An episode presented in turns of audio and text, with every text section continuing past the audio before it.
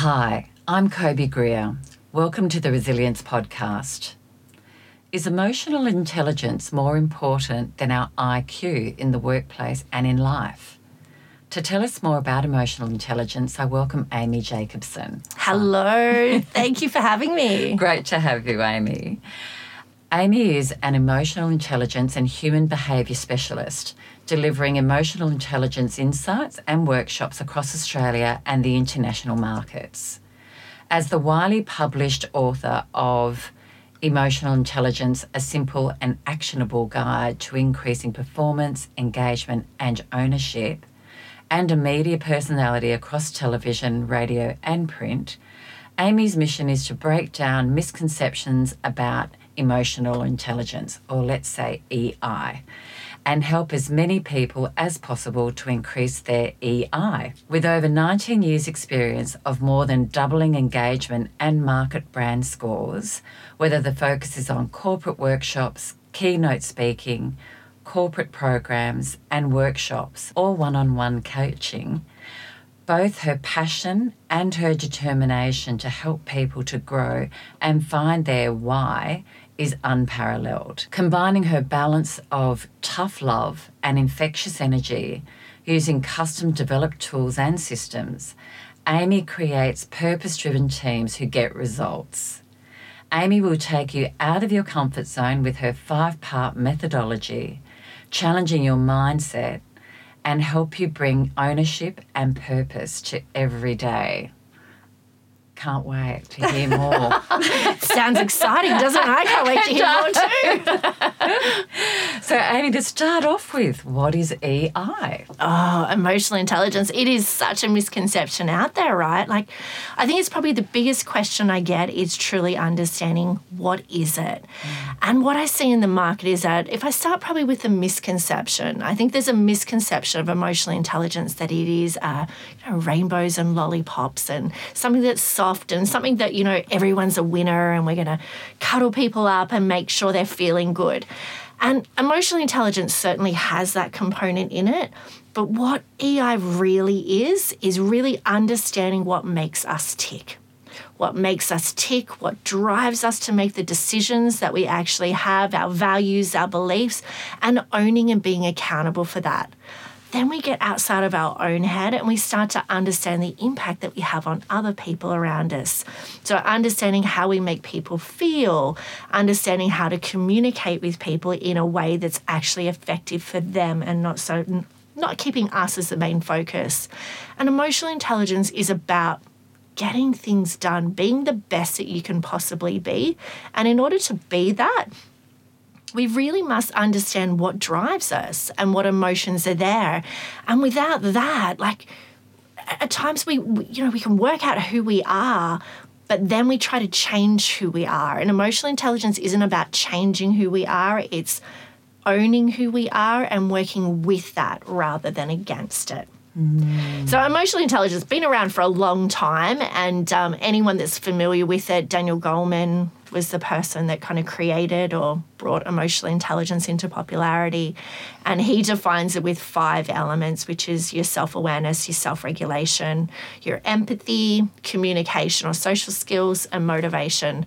For me, I simplify it very much into what I was mentioning, which is your own it, face it, feel it, ask it, and drive it. Ah, and this is the five points of method, five points of methodology that Yes. You speak of. Yes. I and the reason why I do that is because when you look at Daniel Goleman's definition, self awareness, self regulation, empathy, you kind of already have to be emotionally intelligent to understand what that even means. Mm. You know, these aren't words that we use on a regular basis. So, uh, people that were really interested in emotional intelligence could read these amazing books and listen to these podcasts and and watch these TED talks, and it was fascinating. But it was really hard for them to say, okay, how do I take that into everyday living? Into what I do. So for me, it's that self awareness is really owning who we are, owning your decisions, owning your values, owning your beliefs. Your face it is your self awareness, but that's uh, sorry, your self regulation, but that's around facing your greatest fears and limitations and what's holding you back and facing how well you control your emotions. You feel it is your empathy, yeah. your ask it is your communication, and your drive it is your motivation. Yeah. So regardless regardless what's going on within us, whether it is the the soft, fluffy stuff, mm-hmm. you know, all those parts that we feel comfortable sitting with. Yes. As well as all of those sort of like our darker parts, you know. That's right. Um, yeah, it's embracing it all. It is. Yeah, and it's being aware of it all. Yes. And responding to the world or to ourselves mm-hmm.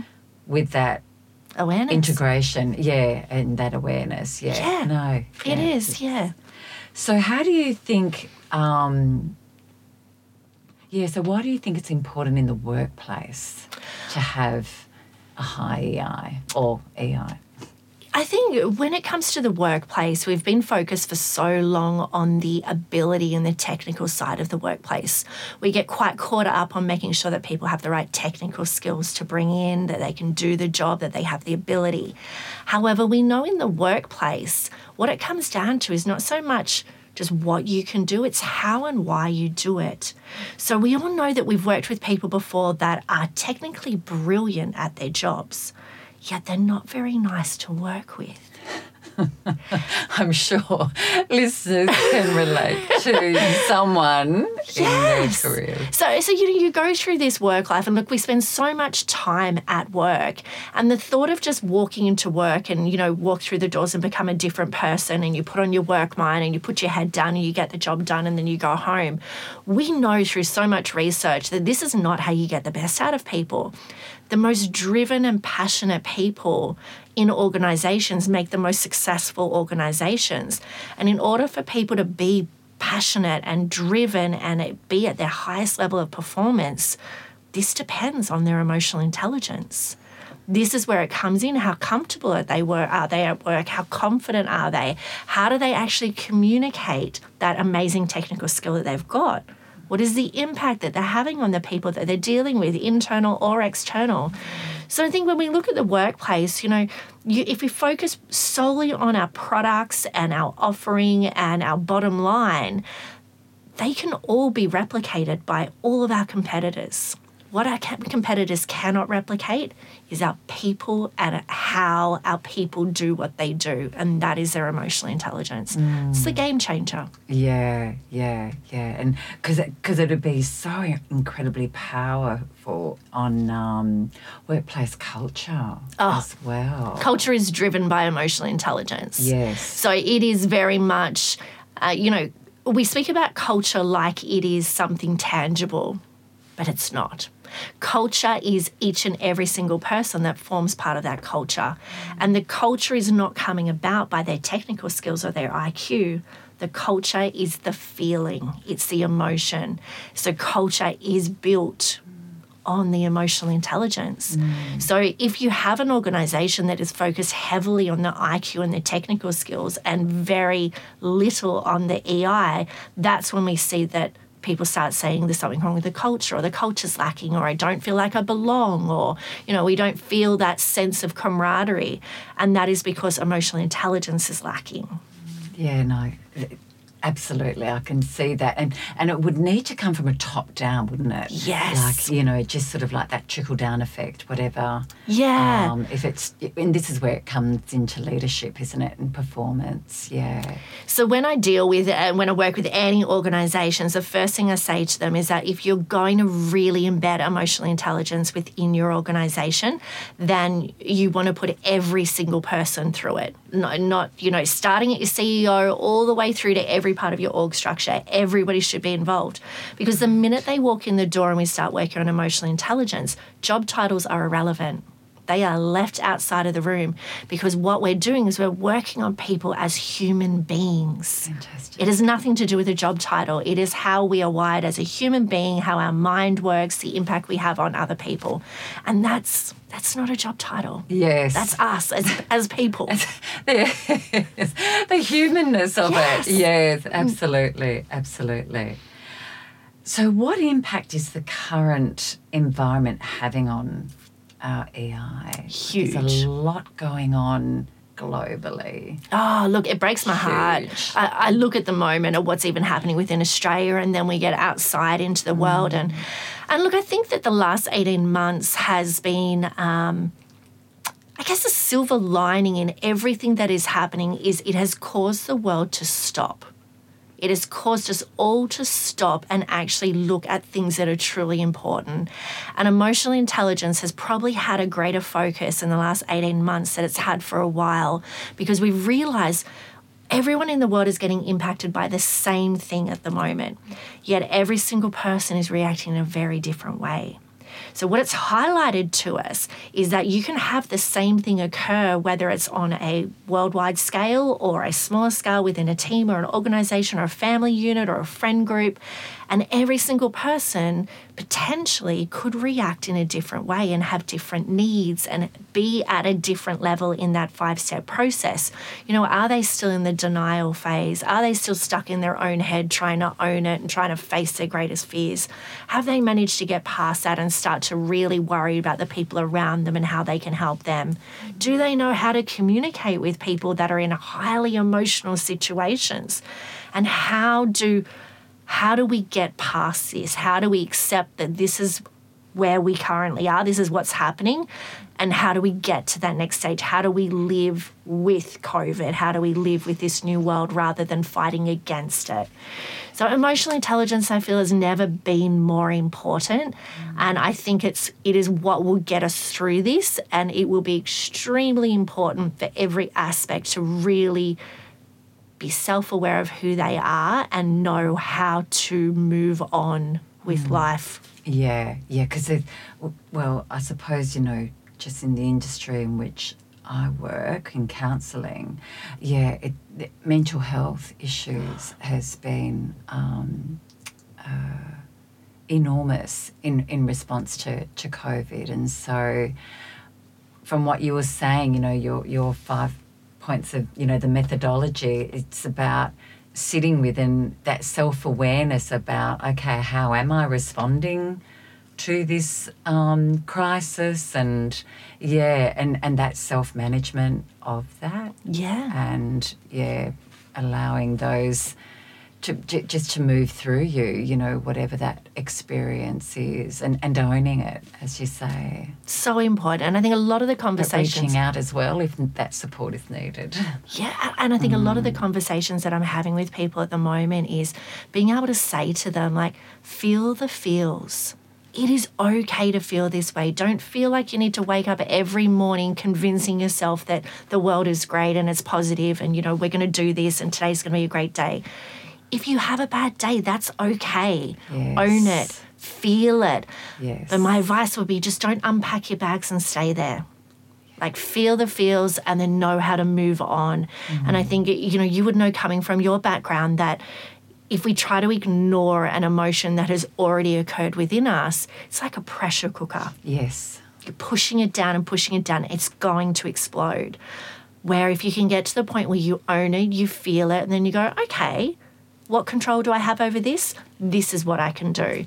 Then you're owning it and you're knowing how to move on rather than trying to suppress it or ignore it. Absolutely. Absolutely.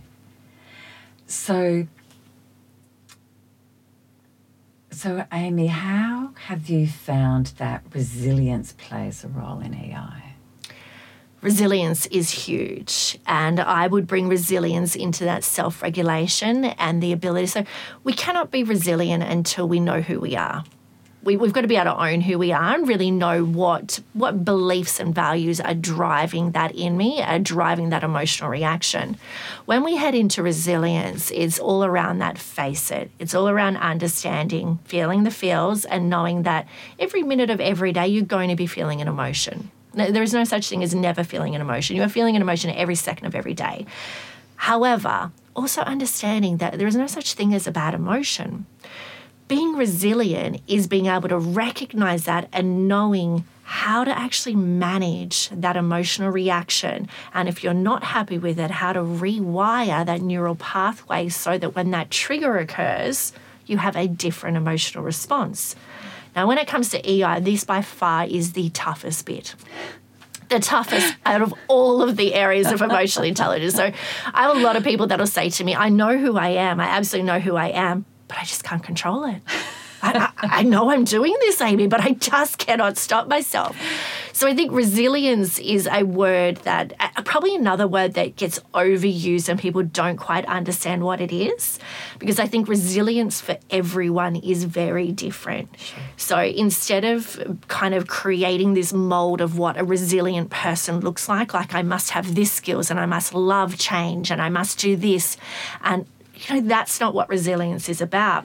Resilience is understanding, okay, if I use change for an example, resilience is understanding, okay, I don't love change. I actually prefer consistency. That's okay. That's the way I'm wired. So, how do I work with that? How do I be resilient to know that this is what makes me tick? And I know I'm about to walk into a day where there's going to be a lot of change. So, how do I prepare myself with the skills to be able to work with that rather than fighting it and being, you know, in denial and saying to myself, oh no, I love change, I love change, I love change. Because yes. that's when your resilient component will fall down when we are trying to be something that we are not. Yes, yes. No, that's that's really yeah, that's how I also see it, Amy. Yeah, mm. absolutely. So just to finish today's session, Amy, what's the take home message in regard to emotional intelligence that you'd like our listeners to really hold on to? I would love people to dig deeper into mm. emotional intelligence. I would love them to understand that it is not you know, it's not some far fetched idea. It's not something that is inspiring to listen to or to read about. It's something that we are. And I would encourage the listeners to just take the time to get to know who they are mm. and really know what makes them tick and own that. Don't go through your life trying to be somebody that you're not or thinking that you need to change. You don't need to change who you are. You need to change the way that you work with yourself. And when you do that, that will change the impact that you have on other people around you. You'll get to understand who they are and what makes them different and how you can come together. So emotional intelligence, I uh, I am a little bit biased, but I truly do believe is the way of the future, and I'm I'm really excited to see so many people realizing that it isn't a far fetched idea. It's actually a day to day living, and you know what? Every single one of us has the ability to build this and continue to grow it. So take the time to check it out. Beautiful. Amy, it's been a pleasure. Thank you for coming here today. It was my absolute pleasure. Thank you for having me. Thanks, Amy.